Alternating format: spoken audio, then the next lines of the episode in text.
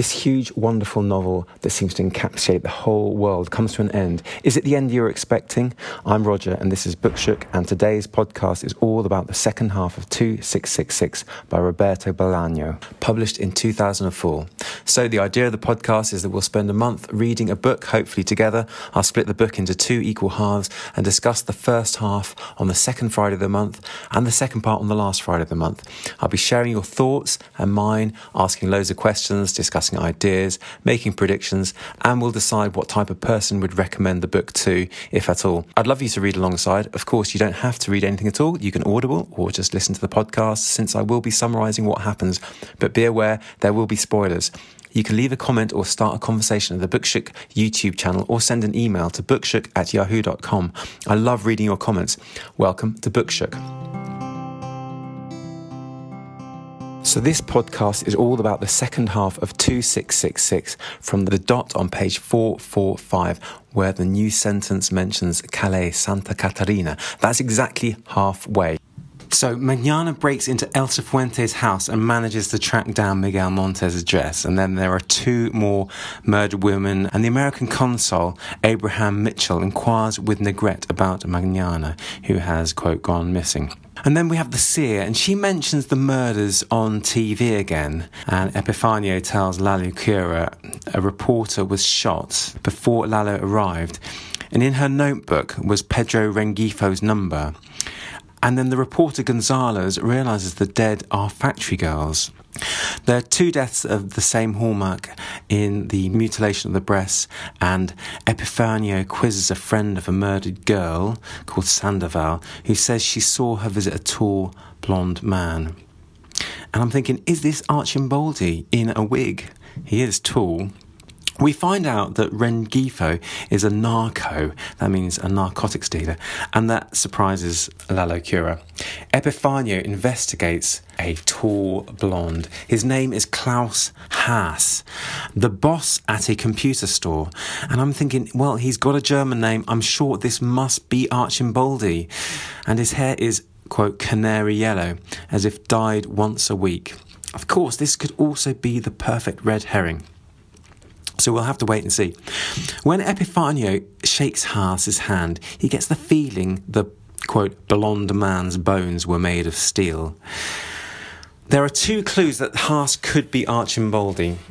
Quote, Klaus Haas was German, but he had acquired American citizenship. And two, he also travelled to the United States every 2 months, although not on a fixed date or in a regular way, except that none of his trips ever lasted more than 3 days. Now, Epifanio visits Haas. He acts very defensively. He is arrested and questioned for the murder of Sandoval, who he admits seeing in the store. And I'm thinking he seems too young, maybe, for Archimboldi. In the lockup, Haas says, quote, a giant is coming. Other prisoners try to attack Haas, but he gets the upper hand. Now, I'm thinking about the book's title now, 2666. Could this be two devils, Archimboldi and Amalfitano? We'll have to see. Haas is outraged by the sexual exploits of his fellow inmates, and Sergio Gonzalez, a Mexican reporter, calls Haas on the phone. He protests his innocence. This is Haas, of course. And there's another 15-year-old who's murdered with, again, these breast attacks, which is a signature. So it can't be Haas who's doing the murders. Then there's another gruesome death. The officers talk of the killer as they, or those people, i.e. in the plural. And then Haas complains that he can't have killed Sandoval because women have been killed with the same signature whilst he's been in prison. And then there's more deaths. Ugh.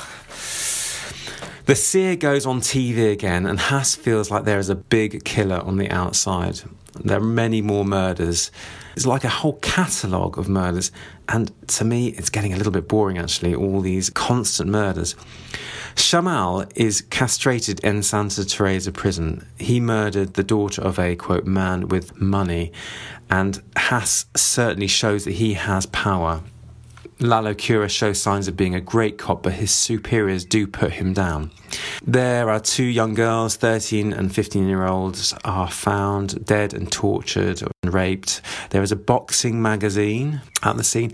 I'm thinking, could the killer be related to boxing in some way? Could it be Marilino? The houses near to where the girls are found belong to two different narcos, Rengifo and Campuzano, and the apartment where the girls were found were tenanted by Javier Ramos, but there's no sign of him. It is reported that Santa Teresa is the capital of snuff films. Haas is accused of paying a gang to murder people that resembled his victims, but he denies this. And I'm thinking there's lots of info dump void of poetry. Every now and then poetry does crop up, e.g. Campos describing how she'd like to flee to Paris, but it's rather rare. The narrator describes the filming of a faked snuff film, and then there's more horrific murder and rape victims. The three medical examiners are introduced and the police tell a catalogue of chauvinist jokes. Lalo Cura, who could be our hero, reflects on his sad family history. And then Sergio Gonzalez is allowed to write another piece on the murders. He chats with Haas, the victim's parents, and Yolanda Palacio from the Santa Teresa Department of Sex Crimes, and he also goes to try and see the seer. But he ends up going to dinner with Reinaldo and the seer's lawyer, Patricio. And then there's another murder, Aurora Cruz. The amount of semen at the crime scene would be abnormal for one person, so I'm thinking there must be two devils at work, possibly. Martinez interviews the seer, and there's a murdered girl who says she was packed into a car and he looked, quote, like a pig just before she expires. There's another 30-year-old who's murdered. The husband admits the murder, and I'm thinking maybe the serial killer is definitely attacking younger women. Haas makes a statement as to who killed Sandoval, who he is accused of killing, and, quote, at least 30 other young women. It is someone called Antonio Uribe, but no one's heard of him. Kessler from American FBI is called in to investigate the murders, and there's another victim who is half buried, and I'm reminded now of the Madonna of Guadalupe, with half an eye open, half an eye closed. He goes on a racket of the shanty towns near the Maquiladoras, and he was invited to Mexico by the congresswoman Plata, and we hear a little of her backstory, in particular her girlfriend Kelly. Now, in prison, Haas says, quote, Antonio Uribe started the killing and his cousin Daniel disposed of the bodies due to, quote, arousal. He says they fled 6 months ago, although, quote, there are people who claim to have seen them in Tucson, Phoenix, even Los Angeles, said Haas. How can we verify this? Very simple, he says. Get their parents' phone numbers and ask where they are, said Haas, with a smile of triumph. Kessler does a recce of Cerro Estrella, which is a notorious murder area, and then the history of Plata continues. Structurally, we've now in another one of these cycles of four chapters. We have Plata's history, we have Kessler's recce, we have Haas's press conference, and we have a description of the murders. Kessler visits El Chile, an illegal dump, and it's clear there's a massive drug problem in the local population. And Plata continues to tell Inspector Martinez about her friend Kelly. And I'm thinking, maybe this is a stupid question, but is Kelly one of the deceased? And now that the congresswoman is involved, she is able to hire some big, powerful hitters like Kessler. Haas's lawyer sobs. Haas is her beloved. And Plata describes her rise to congresswoman. Kessler gives some lectures at a Santa Teresa university, and the Uribes can't be found. Plata says that, quote, Kelly ran high-class parties and one night she phones saying she's in trouble. And then a reporter, Mercado, covering the crimes goes missing and Kelly disappears after a party at a, quote, ranch. And I'm thinking maybe perhaps this is Merolino's ranch, although ranches are quite common in rich Mexico. The party was of a banker run by Salazar Crespo, who laundered money for Santa Teresa cartel, and he has, quote, old friends in Plata's PRI political party. Mary Sue Bravo, a reporter, investigates missing Mercado, and Congresswoman Plata starts inquiring in Santa Teresa, and she talks of some strange reflections, and we've seen some strange reflections before in the first part. Daniel Uribe is found in Tucson. Quote, it's a pack of lies, what Haas says. And Plata learns of some other cases. Quote, as I learned about other cases, however, as I heard other voices, my rage began to assume what you might call mass stature. My rage became collective, or the expression of something collective. My rage, when it allowed itself to show, saw itself as the instrument of vengeance of thousands of victims. Honestly, I think I was losing my mind. Those voices I heard, voices, never faces or shapes, came from the desert. In the desert, I roamed with a knife in my hand. My face was reflected in the blade. I had white hair and sunken cheeks covered with tiny scars. And there's that reflection again.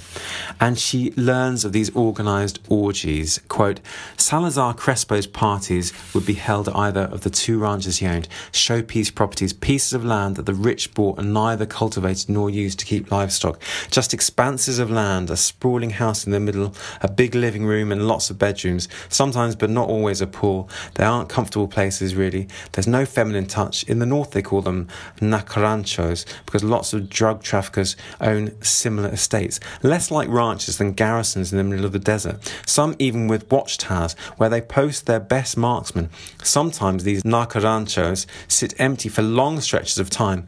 One employee might be left there without keys to the main house, with orders to do little, to wander the barren, stony grounds, to watch so that packs of wild dogs don't take up residence. All these poor men are given is a cell phone and some vague instructions that they gradually forget. According to Lawyer, it isn't unusual for one of them to die with no one the wiser, or simply to disappear, drawn by the Simurgh, the mythical giant flying creature of the desert. Then all at once, the Nacarancho stirs to life. First arrive are some of the peons, say 3 or 4, in a combi, and they spend a day getting the big house ready. Then come the bodyguards, the muscle, in their black suburbans or spirits or peregrinos, and the first thing they do when they show up, besides strut around, is set a security perimeter. Finally, the boss and his right-hand men make their appearance, armoured Mercedes-Benzes or Porsches snaking through the desert. At night, the lights never go out. You see all kinds of cars, even Lincoln Continentals and vintage Cadillacs, ferrying people to and from the ranch, trackers loaded with meat, baked goods and Chevy Astras, and music and shouting all night long. These were the parties, as Laura told me, that Kelly would help to plan on her trips north. What a scary description, these garrison ranches. Ugh. Then we go on to part 5, the part about Archimboldi. Now, Archimboldi's mother is blind in one eye, a little bit like the Guadalupe Madonna. His father is lame, he lost a leg in the war, and in the military hospital he watches a bandaged man. This is the father. The next morning, the bandaged man is gone, and I don't know whether you ever read Catch 22, but it really reminds me of that scene with the bandaged man. Quite a horrific idea. There's a description of Hans Reiter, or Archimboldi. Quote, in 1920, Hans Reiter was born. He seemed less like a child than like a strand of seaweed. Canetti and Borges, too, I think, two very different men, said that just as the sea was the symbol of mirror or mirror of the English, the forest was the metaphor the Germans inhabited. Hans Reiter defied this rule from the moment he was born. He didn't like the earth, much less forest. He didn't like the sea either, or what ordinary mortals called the sea, which is really only the surface of the sea, waves kicked up by the wind that have gradually become the metaphor for defeat and madness. What he liked was the seabed, that other earth, with its plains that weren't plains and valleys that weren't valleys and cliffs that weren't cliffs. When his one-eyed mother bathed him in a washtub, the child Hans Reiter always slipped from her soapy hands and sank to the bottom with his eyes open.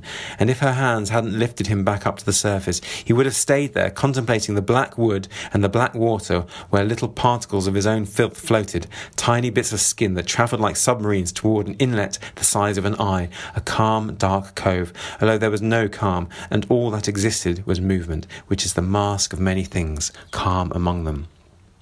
The view from the bottom of a bath under the sea. He isn't interested in the surface, but what goes on underneath. Brilliant writing. And he develops this love of seaweed and diving. His father is obviously very xenophobic, and he lists dozens of people who are, quote, swine. Reiter is rescued from drowning by Vogel, a tourist, and Vogel chides himself for initially thinking Reiter was just some seaweed. Reiter has strange names for things. For example, there's a town of chattering girls. And he doesn't really seem to be able to talk properly. He works dusting books in a baron's house, and he sees the baron's nephew steal the silver cutlery.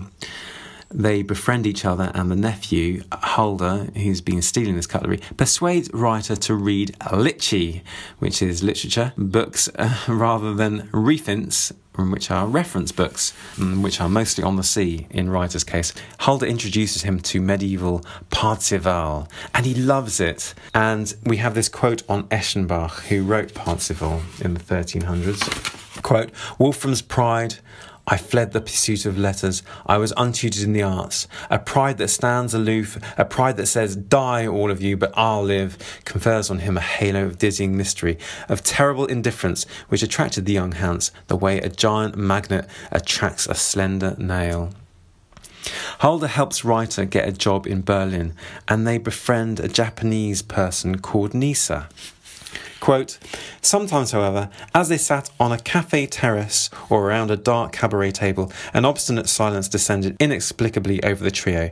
They seemed suddenly to freeze, lose all sense of time, and turn completely inward as if they were bypassing the abyss of daily life, the abyss of people, the abyss of conversation, and had decided to approach a kind of lakeside region, a late romantic region where the borders were clocked from dusk to dusk, 10, 15, 20 minutes, an eternity like the minutes of those condemned to die, like the minutes of women who've just given birth and are condemned to die, who understand that more time isn't more eternity, and nevertheless wish with all their souls for more time, and their wails are birds that come flying every so often across the double lakeside landscape so calmly, like luxurious egrescences or heartbeats. Then naturally the three men would emerge stiff from the silence and go back to talking about inventions, women, Finnish philology, the building of highways across the Reich." So zen. Nisa is obviously a very good influence. They befriend a lady called Greta, and they go to lots of parties of hers, and there's an orchestral conductor that comes to the party. Quote, "Musicians often visited Greta, including an orchestra conductor who claimed that music was the fourth dimension. The fourth dimension, he liked to say, encompasses the three dimensions and consequently puts them in their place. That is, it obliterates the dictatorship of the three dimensions and thereby obliterates the three-dimensional world we know and live in. The fourth dimension, he said, was expressible only through music, Bach, Mozart, Beethoven." He continues, quote, "According to the director, life qua life in the fourth dimension was of an unimaginable richness, etc., etc. But the truly important thing was the distance from which one, immersed in this harmony, could contemplate human affairs with equanimity, in a word, and free of the artificial travails that oppress the spirit devoted to work and creation, to life's only transcendent truth, the truth that creates more and more life, an inexhaustible torrent of life and happiness and brightness. The conductor talked and talked about the fourth dimension and some symphonies he had conducted or planned soon to conduct, never once taking his eyes off his listeners. His eyes were like the eyes of a hawk that flies and delights in its flight, but that also maintains a watchful gaze capable of discerning even the slightest movement down below on the scrambled pattern of earth. Perhaps the conductor was slightly drunk. Perhaps the conductor was tired and his thoughts were elsewhere. Perhaps the conductor's words didn't at all express his state of mind, his manner of being, his worshipful regard of the artistic phenomenon." He could just be drunkenly rambling, of course. And Hans outwits and confuses this conductor on page 666. Does that mean anything? Probably not.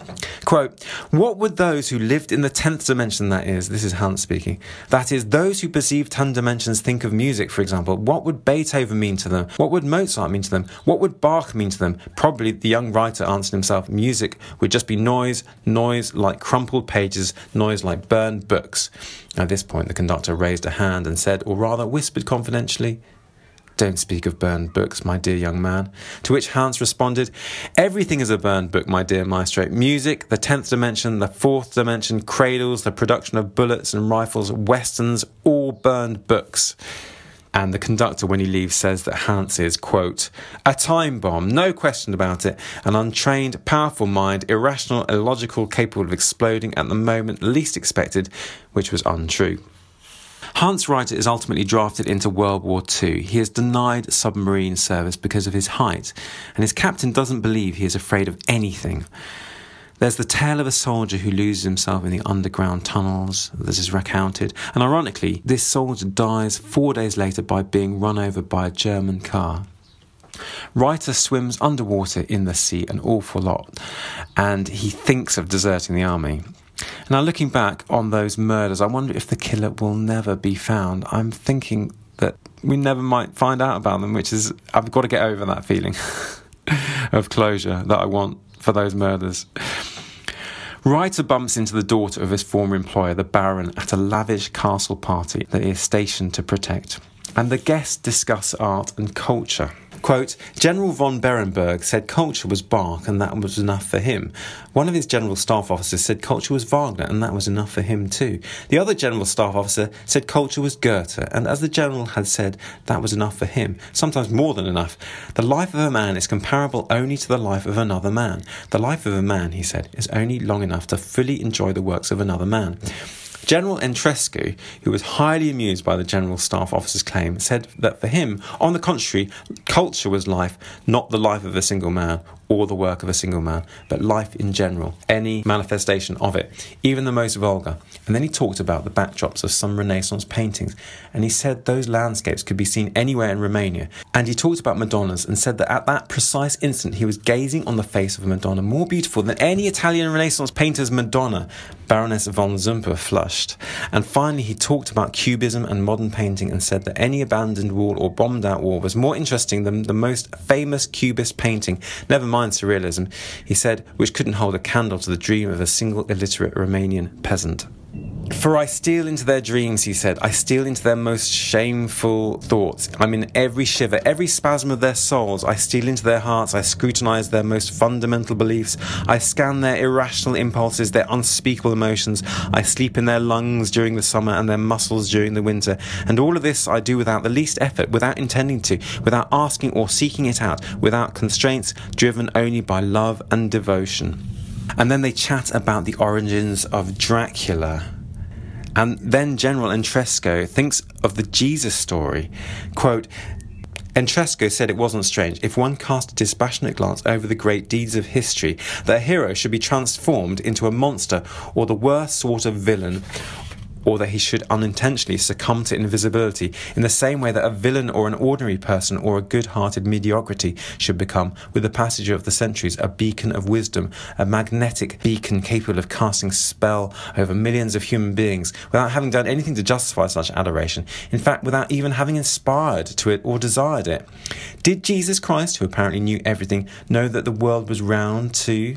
Round, and to the east lived the Chinese? No, although of course, in a way, having an idea of the world is easy. Everybody has one, generally an idea restricted to one's village, bound to the land, to the tangible and mediocre things before one's eyes. And this idea of the world, petty, limited, crusted with the grime of the familiar, tends to persist and acquire authority and eloquence with the passage of time. Hans Reiter and some of his soldier friends spy General Entrescu making love to Baroness von Zumpe, and it's all very X-rated. Reiter tries to find Halder, but his family home is owned by a civil servant. The oldest daughter is called Ingeborg Bauer, and she kisses Reiter. And she also talks about the Aztec sacrifices. Quote, as the blood of the new victims spread across the skylight of transparent obsidian, the light turned red and black, a very bright red and a very bright black. And then not only were the silhouettes of the Aztecs visible, but also their features transfigured by the red and black light, as if the light had the power to personalise each man or woman. Reiter is involved in fierce combat again, and this time with the Russians. He wins an Iron Cross for his bravery, but is badly injured. And in a house, he finds the hiding place of a Jew called Boris Ansky. And Ansky, he learns, served in World War II. Reiter reads his notes. So Ansky befriended a science fiction writer called Ivanov, and we hear his history. He belongs to the Communist Party. And here I'm thinking it's such a weavy, dreamlike narrative. We have Haas, and then he finds this work by Ansky, or the notes by Ansky, and then we hear about Ivanov, who inspires Ansky. There's almost a free association of characters, or each character generates a blossoming into a new kind of world of characterisation. It's a very interesting way of writing. Ansky joins this Communist Party and recounts a tale of a hunter who loses his sexual organs and, quote, imposes his desire on reality. Ivanov writes a novel called Twilight that becomes popular, and there is a detailed plot summary. And is there a word like ekphrasis that describes a work of literature rather than a work of art? Question mark. If you know the answer, do let me know. Ivanov's books get banned and he is sent to prison and then shot. And Reiter reads about an Italian painter called Archimboldi in Ansky's notebook. And Ansky is reminded of Ivanov's story of Soviet anthropologists who visit a tribe in Borneo because of a, quote, communication issue. And unfortunately, one of the Soviet anthropologists gets killed. There are scattered notes about Ansky's flight and the death of his father. And Reiter loves receiving letters from his sister Lottie. Quote, they were letters in which she talked about the things that had happened to her, about the village, school, the dresses she wore, him. You're a giant, said little Lottie. At first, Reiter was disconcerted by this, but then he thought that for a child, and a child as sweet and impressionable as Lottie, someone of his height was the closest thing to a giant she had ever seen. Your steps echo in the forest, said Lottie in her letters. The birds of the forest hear the sound of your footsteps and stop singing. These little tokens of paper must have meant so much to soldiers in the war. I'm thinking these sort of fragments of family, of love in the war, in the middle of this mayhem. Reiter is really bringing this Ansky character alive in his head. Just through these assorted writings, his relationship to Ansky is a bit like my relationship to the whole of this novel. These sort of fragments, these semblances, making up a whole world. Reiter imagines sinking beneath the water to escape the gunfire of the Russians. And this reminds me a little bit of Toru, if you remember from Norwegian Wood, imagining himself in the murky depths in the bed of a river after one of his friends dies. General Entrescu is discovered naked. He's being deserted by his Romanian troops and he is nailed to a cross. Reiter ends up in Germany in an American prisoner of war camp. He meets Stammer, a German official who's responsible for a transport of 500 Greek Jews.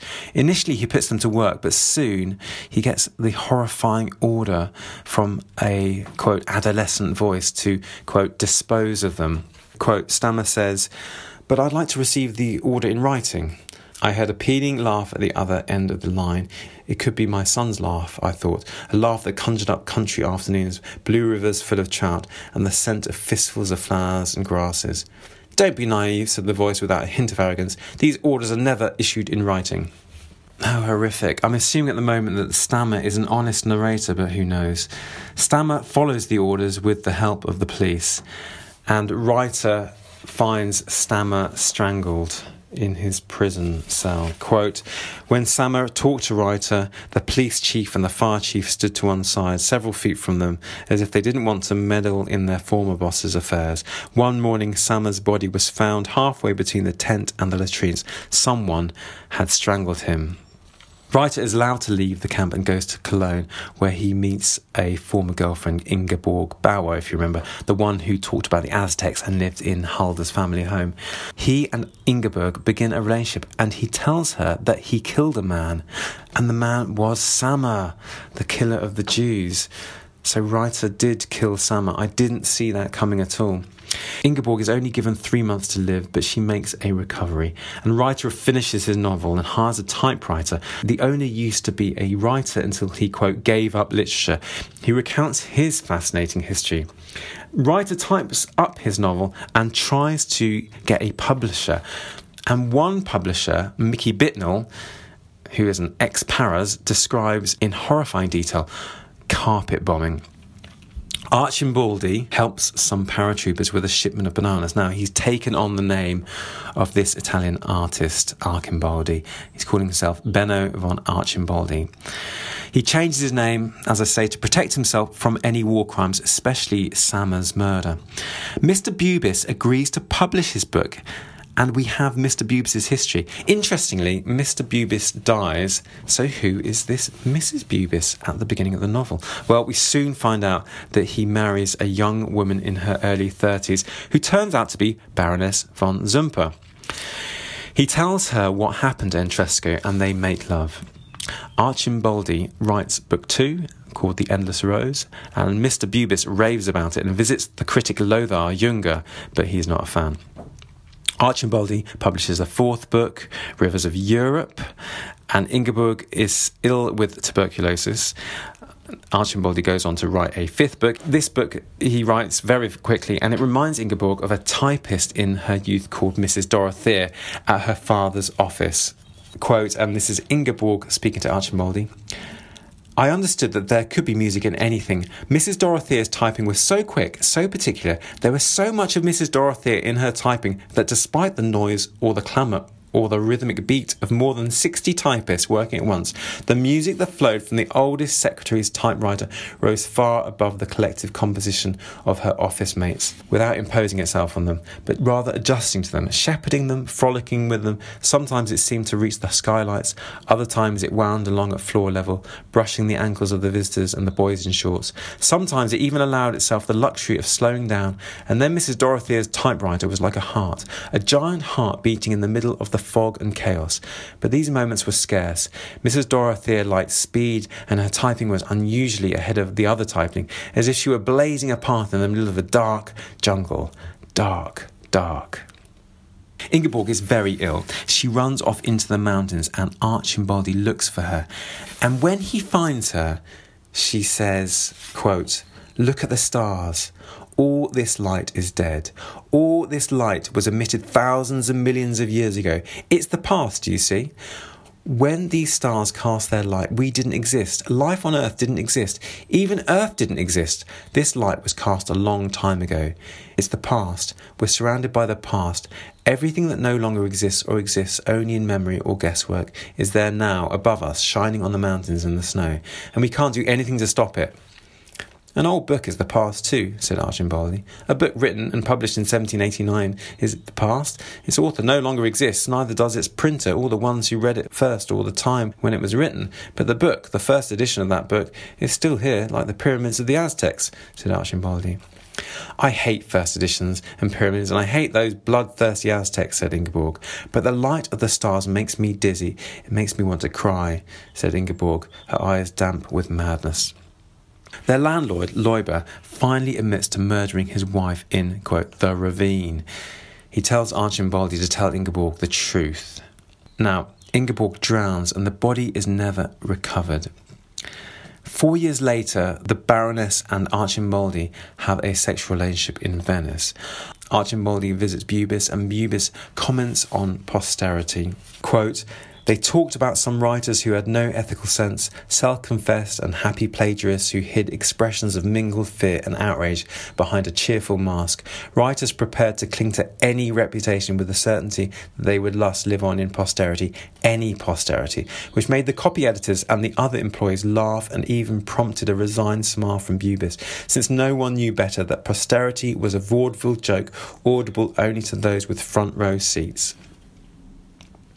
And then a copy editor gets a book of famous literature errors, and they discuss this in depth. Quote, and here's an example of one of these literature errors. Quote, with his hands clasped behind his back, Henri strolled about the garden, reading his friend's novel. And that's from Le Cataclysme by Rosny. And then they discuss how he may have had a special contraption that holds the book for him. And I'm thinking, why are all these non sequiturs listed? Is it a comment on trying to see any kind of truth or posterity in literature? What do you think? Perhaps it raises the question of how important the activity of the reader is to expound in his or her own imagination on the written text. And at this point, I'm also thinking, I'm not going to work out who those two devils are, even if that's what 2666 means. Who is the murderer? Maybe this is Bolaño's point. Sometimes we just don't know the answers. One of the non-sequiturs is, quote, silently the corpse awaited the autopsy. It's kind of how I feel trying to analyse this book left by Bolaño 25 years ago. Maybe the clues to the murders just won't be found. Maybe the book's meaning cannot be unpicked. Anyway, this quote really reminds me of the Madonna of Guadalupe. Have a listen to this quote just after that section. Quote, but my favourite is Auerbach, said the copy editor. He must be German, said the secretary. That's a good one. Quote, with one eye he read, with the other he wrote. It wouldn't be out of place in a biography of Goethe, said the Swiss boy. Leave Goethe alone, said the head of publicity. There we go again, that Madonna of Guadalupe. One eye he read, the other he wrote. And the scene ends with, quote, "Which one is your favourite?" asked Bubis. "The Balzac," said Archimboldi. "Ah, that's a great one," said the copy editor. And the Swiss boy recited, quote, "I can hardly see any more," said the poor blind woman. He writes another book called Inheritance, and Bubis receives, quote, St. Thomas, and then another book is received from a Greek island called Icaria. Archimboldi finally gets a computer and goes on the internet, and he looks up details about a man called Popesco, who is the secretary of the crucified Entrescu. Quote, "In a few deft moves strongly tinged with the absurd, he insinuated himself into murky business deals in which the underworld, espionage, the church and work permits mingled. Money flowed in, buckets of money, but he kept working. He managed teams of undocumented Romanians, then Hungarians and Czechs." And that's Popesco after the war. Perhaps he becomes the murderer. Then, quote, "One day Popesco receives the visit of a crippled captain formerly of the Romanian 4th Army Corps, which had been under the command of Entrescu. And Popesco orders this captain's murder for being a witness to Entrescu's crucifixion and not acting. He says, quote, 'Throw this one in the Seine.'" Popesco goes on to marry a Central American actress, Asuncion Rees, and he promises to help her country, but dies 15 years later, quote, "asleep on a bed of roses." Archimboldi is invited by an essayist to go to a French retreat for old writers, but it transpires that it's actually an asylum, so he leaves. Archimboldi then inquires of the Baroness whether she has news of her cousin Hugo Halder, but there is none. And now we hear about Archimboldi's sister Lottie. She is desperate to find her missing brother during the war. She hasn't seen him since the war ended, and he appears one night. And then we hear about Lottie. She goes out with Werner Haas, who proposes, and they get married and have a baby called Klaus. Klaus Haas! Exclamation mark. So Klaus Haas is Archimboldi's nephew. They're living in Paderborn, Germany, and according to his mother, quote, "They were both tall and thin, but Klaus's hair was much blonder than her brother's, and his eyes might be a brighter blue." So there is a resemblance. Are Klaus and Archimboldi the two devils in the novel's title? Klaus travels to America because there was, quote, "no future in Germany or Europe." And Werner dies, and after a long time of no news from America, Klaus's lawyer phones to say he's in prison. Lottie hires a translator called Ingrid, and they travel together to Santa Teresa to see Klaus. And then they travel again to see him in 1996. Klaus is accused of 4 murders, but in 1998, a mistrial is declared. Klaus's lawyer, Isabella Santalaya, is obviously deeply in love with Klaus. Lottie travels back to Mexico in 2001. Remember, Lottie is his mother. Quote, "While she waited at the Frankfurt airport for the flight to LA, she went into a bookshop and bought a book and a few magazines. Lottie wasn't a good reader, whatever that means. And if every once in a while she bought a book, it was usually the kind written by actors when they retire or when it's been a long time since they've made a movie, or biographies of famous people, or those books by TV personalities supposedly full of interesting stories, but in fact with no stories at all. This time, however, by mistake, or because she was in a hurry not to miss her flight, she bought a book called The King of the Forest by someone called Benno von Archimboldi. The book, no more than 150 pages long, was about a one-legged father and a one-eyed mother and their 2 children, a boy who liked to swim and a girl who followed her brother to the cliffs. As the plane crossed the Atlantic, Lottie realised in astonishment that she was reading a part of her childhood. The style was strange, the writing was clear and sometimes even transparent, but the way the stories followed one after another didn't lead anywhere.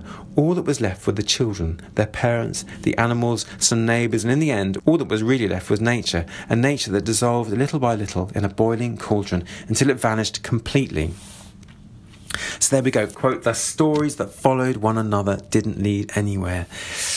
Maybe this story that I'm reading doesn't lead anywhere. She phones Mrs. Bubis. Mrs. Bubis says, quote, "You were a very blonde, pale child." So she remembers her. Archimboldi appears at Lottie's home. And there we go.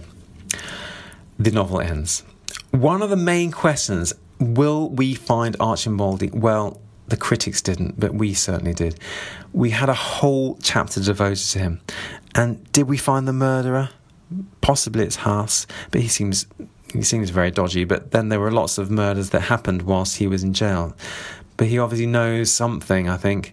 There's obviously a lot of police corruption. The murders aren't nicely resolved and packaged up. Chucho Flores and his coterie probably had a lot to do with it as well. All those snuff films, and he was really into filmmaking. I did enjoy the book. There were certain very memorable sections, for example, the Madonna of Guadalupe and the Sears Reflections. I'd probably recommend it to someone who's not afraid of very, very long books, someone who is in it for the reading experience and not for some kind of finality or definitive resolutions. There's so much beautiful writing in this book. I've tried to quote from all my favourite parts. I really hope you enjoyed the book too, and I would love to know your opinions on the book. How did you feel about the ending? There were a few ideas that came in the second half, which I wouldn't mind talking about. There were, for example, those optical tricks. We had those mirrors in Plata's hotel room. Do you remember? Quote, I tried to sleep, but I couldn't. I spent a whole while looking out the window at the city's dark buildings, the yards and the streets, empty except for the occasional new-looking car. I paced the room. I noticed there were two mirrors, one at one end and the other by the door, and they didn't reflect each other. But if you stood in a certain place, you could see one mirror in the other. What you couldn't see was me. Strange, I said to myself. The more I studied the mirrors, the more uneasy I felt. And we have got those knife reflections in the desert, which I quoted from earlier. And then Archimboldi's reversible picture. Quote, the Milanese painter's technique struck him as happiness personified, the end of semblance, Arcadia before the coming of man. Not all of the paintings, of course, because the roast, for example, was like a horror painting, a reversible canvas that hung one way, looked like a big metal platter of roast meats, including a suckling pig and a rabbit, with a pair of hands, probably a woman's, or an adolescent's, trying to cover the meat so it won't get cold. And hung the other way, showed the bust of a soldier in helmet and armour, with a bold, satisfied smile, missing some teeth, the terrible smile of an old mercenary who looks at you, writes Ansky, and his gaze is even more terrible than his smile, as if he knew things about you that you never expected. A lawyer or high official with his head made of pieces of small game and his body of books was also like a horror painting, but the paintings of the four seasons were pure bliss. Everything in everything, writes Ansky, as if Archimboldi had learned a single lesson, but one of vital importance. Really reminds me of the magic disc. He goes on, when I'm sad or in low spirits, I close my eyes and think of Archimboldi's paintings, and the sadness and gloom evaporate, as if a strong wind, a mentholated wind that was suddenly blowing across the streets of Moscow. It really reminds me of that wind in the first half that's blowing the Diest book that's hung up by Amalfitano. So we have a platter of meat on one side and a horrifying soldier on the other. I've spoken about the irony of that German soldier who sold his soul to God, and only 4 days later he was killed by a German car. Let's talk a bit about semblance. Ansky reflects on semblance. Quote, Ivanov's fear was of a literary nature, that is, it was the fear that afflicts most citizens who on fine or dark day choose to make the practice of writing, and especially the practice of fiction writing, an integral part of their lives, fear of being no good, also fear of being overlooked, but above all, fear of being no good, fear that one's efforts and striving will come to nothing, fear of the step that leaves no trace, fear of the forces of chance and nature that wipe away shallow prints, fear of dining alone and unnoticed, fear of going unrecognised, fear of failure and making a spectacle of oneself, but above all, fear of being no good, fear of forever dwelling in the hell of bad writers. Irrational fears, thought Ansky, especially when the fearful soothed their fears with semblances, as if the paradise of good writers, according to bad writers, were inhabited by semblances, as if the worth or excellence of a work were based on semblances, semblances that varied, of course, from one era and country to another, but that always remained just that, semblances, things that only seem and never are, things all surface and no depth, pure gesture, and even the gesture muddled by an effort of will, the hair and eyes and lips of Tolstoy, and the verse travelled on horseback by Tolstoy, and the women deflowered by Tolstoy in a tapestry burned by the fire of seeming. This is Reiter now thinking about semblance.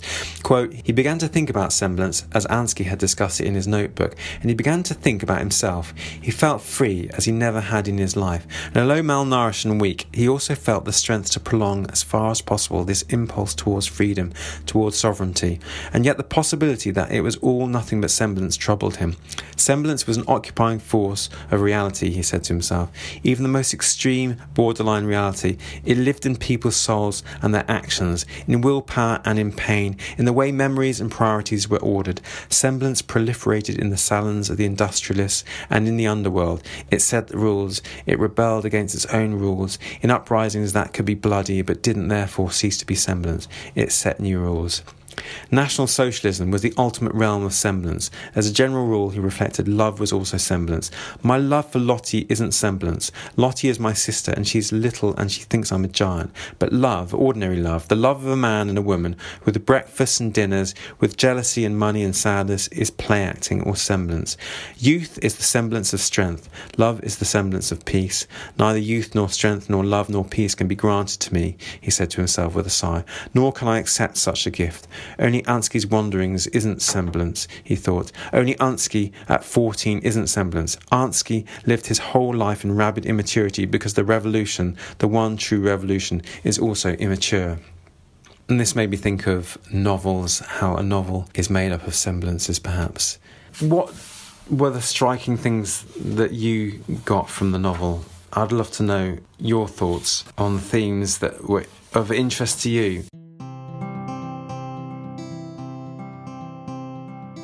I don't know a huge amount about the Chilean writer Bolaño, but Wikipedia does. So he was born in 1953 in Santiago in Chile. He was the son of a truck driver who was also a boxer and a teacher. He and his sister spent their early years in southern and coastal Chile.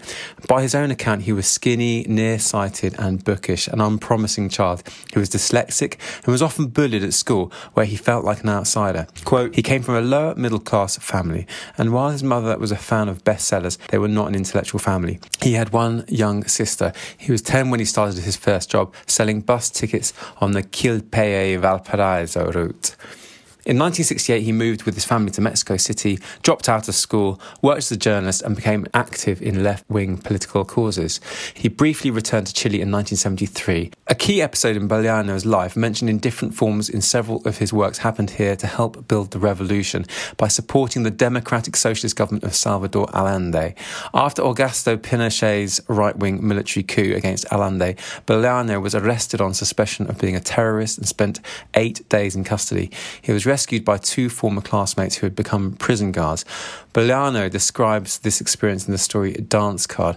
According to the version of events he provides in this story, he was not tortured as he expected, but, quote, in the small hours I could hear them torturing others. I couldn't sleep and there was nothing to read except a magazine in English that someone had left behind. The only interesting article in it was about a house that had once belonged to Dylan Thomas. He goes on, I got out of that hole thanks to a pair of detectives who had been at high school with me, end quote. The episode is also recounted from the point of view of Bolaño's former classmates in the story Detectives. Nevertheless, since 2009, Bolaño's Mexican friends from that era have cast doubts on whether he was even in Chile in 1973 at all. Bolaño had conflicted feelings about his native country. He was notorious in Chile for his fierce attacks on Isabel Allende and other members of the literary establishment. He didn't fit in Chile, and the rejection that he experienced left him free to say whatever he wanted, which can be a good thing for a writer, commented Chilean Argentinian novelist and playwright Ariel Dorfman. Now, about 266, Wikipedia says, quote, 2666 was published in 2004, reportedly as a first draft submitted to his publisher after his death. The text of 2666 was the major preoccupation of the last 5 years of his life when he was facing death from liver problems. At more than 1,100 pages, the novel is divided into 5 parts, focused on the mostly unsolved and still ongoing serial murders of the fictional Santa Teresa, based on Ciudad Juarez. Juarez. 2666 depicts the horror of the 20th century through a wide cast of characters, including police officers, journalists, criminals, and four academics on a quest to find the secretive, Pynchonesque German writer Benno von Archimboldi, who also resembles Bolaño himself. In 2008, the book won the National Book Critics Circle Award for Fiction. The award was accepted by Natasha Wimmer, the book's translator. In March 2009, the Guardian newspaper reported that an additional Part 6 of 2666 was among papers found by researchers going through Bolaño's literary estate. And I should mention that I think this translation by Natasha Wimmer is fantastic. I would like to now talk about November's book, The Bluest Eye by Toni Morrison. This was published in 1970. If you're reading alongside, I'll be reading up to page 107. That's up to the chapter that begins, "See, mother, mother is very nice," etc., etc. A very, very long one word, all in capitals. So just over halfway. Now, I chose this book because I love Toni Morrison's Beloved. It was such a moving and powerful tale, and I've always wanted to read more of her work. I don't know a huge amount about Toni Morrison, other than she's an American, that she has written beautiful novels where the theme of racism has been explored.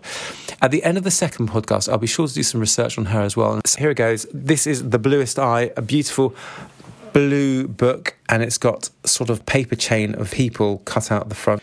So here we go. This is the opening. "Here is the house. It is green and white. It has a red door. It is very pretty. Here is the family. Mother, father, Dick and Jane live in the green and white house. They're very happy. See Jane? She has a red dress. She wants to play. Who will play with Jane? See the cat? It goes meow meow. Come and play. Come play with Jane. The kitten will not play. See mother. Mother is very nice. Mother, will you play with Jane? Mother laughs. Laugh, mother, laugh. See father, he is big and strong. Father, will you play with Jane? Father is smiling. Smile, father, smile. See the dog. Bow wow, goes the dog. Do you want to play with Jane? See the dog run. Run, dog, run. Look, look. Here comes a friend. The friend will play with Jane. They will play a good game. Play, Jane, play. Here is the house, it is green and white, it has a red door, it is very pretty. Here is the family with father, Dick and Jane live in the green and white house, they're very happy. See Jane, she has a red dress, she wants to play. Who will play with Jane? See the cat, it goes meow meow. Come play with Jane, the kitten will not play. See mother, mother is very nice, mother.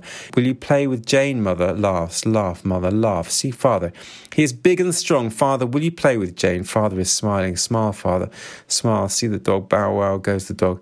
Do you want to play? Do you want to play with Jane? See the dog run, run. Dog run, look, look. Here comes a friend. The friend will play with Jane. They will play a good game. Play, Jane, play. Here is the house. It is green and white. It has a red door. It is very pretty. Here is the family. Mother, father, Dick, Jane, and Jack live in the green, white house. They are very happy. See Jane. He has a dress. She wants to play. He will play with Jane. See the cat. It goes meow, meow. Come and play. Come and play with Jane. The kitten will not play. See mother. Mother is very nice. Mother, will you play with Jane? Mother, laugh. Laughs, mother, laughs. See father, he is big and strong. Father, will you play with Jane? Father is smiling. Smile, father, smile. See the dog. Bow wow, goes the dog. Do you want to play? Do you want to play with Jane? See the dog. Run, run, dog. Run, look, look. Here comes a friend. The friend will play with Jane. They will play a good game. Play, Jane, play. Wow, there we go. So that's the opening. So that's a very interesting opening. It's kind of in three parts. We've got this opening, which is just like the training books you have when you're kind of 5 or 6 years old. Here is the house, full stop. It is green and white, full stop. It has a red door, full stop, capital letters, etc. And then the second part doesn't have any punctuation, no full stops. It's much more difficult to read. There's no capitalisation. Here is the house. It is green and white. It has a red door. It is very pretty. Here is the family. Mother, father, Dick. It's difficult to work out exactly what's going on. And then in the third part, the author has removed all the spaces, so it's almost impossible to read. This kind of writing is very patriarchal, I guess, at the beginning. Jane is playing nicely. The mother is laughing. The father is big and strong. There's this very patriarchal society, or at least the ideology is that family unit with pets and the dog running, and they're going to play a good game, and Jane's going to play, and everyone's being good. And it kind of sort of breaks down. There's a sort of breaking down of language, and the meaning kind of becomes very, very difficult to understand. It's almost as if the person reading it is going into themselves somehow. They're reading it, and then they're losing all sense of their ability to make sense of the language. So all the things which you grasp for in order to make sense of language are falling away. So the capitalisation, the full stops. And I just wonder whether that is a reflection of maybe the person that's reading it, maybe the things that, the structures in society that should be helping are actually hindering in some way by being removed. I'm guessing. It's a very interesting opening, and I'm looking forward to reading it. Thanks very much for listening. If you have any questions or comments, I'd love to hear them. The email is bookshook@yahoo.com, or you can leave a comment on the Bookshook YouTube channel. And if you want to recommend a future book to read together, do let me know. I look forward to discussing the first part of The Bluest Eye at the next episode of Bookshook on the second Friday of November. That's the 12th. See you then.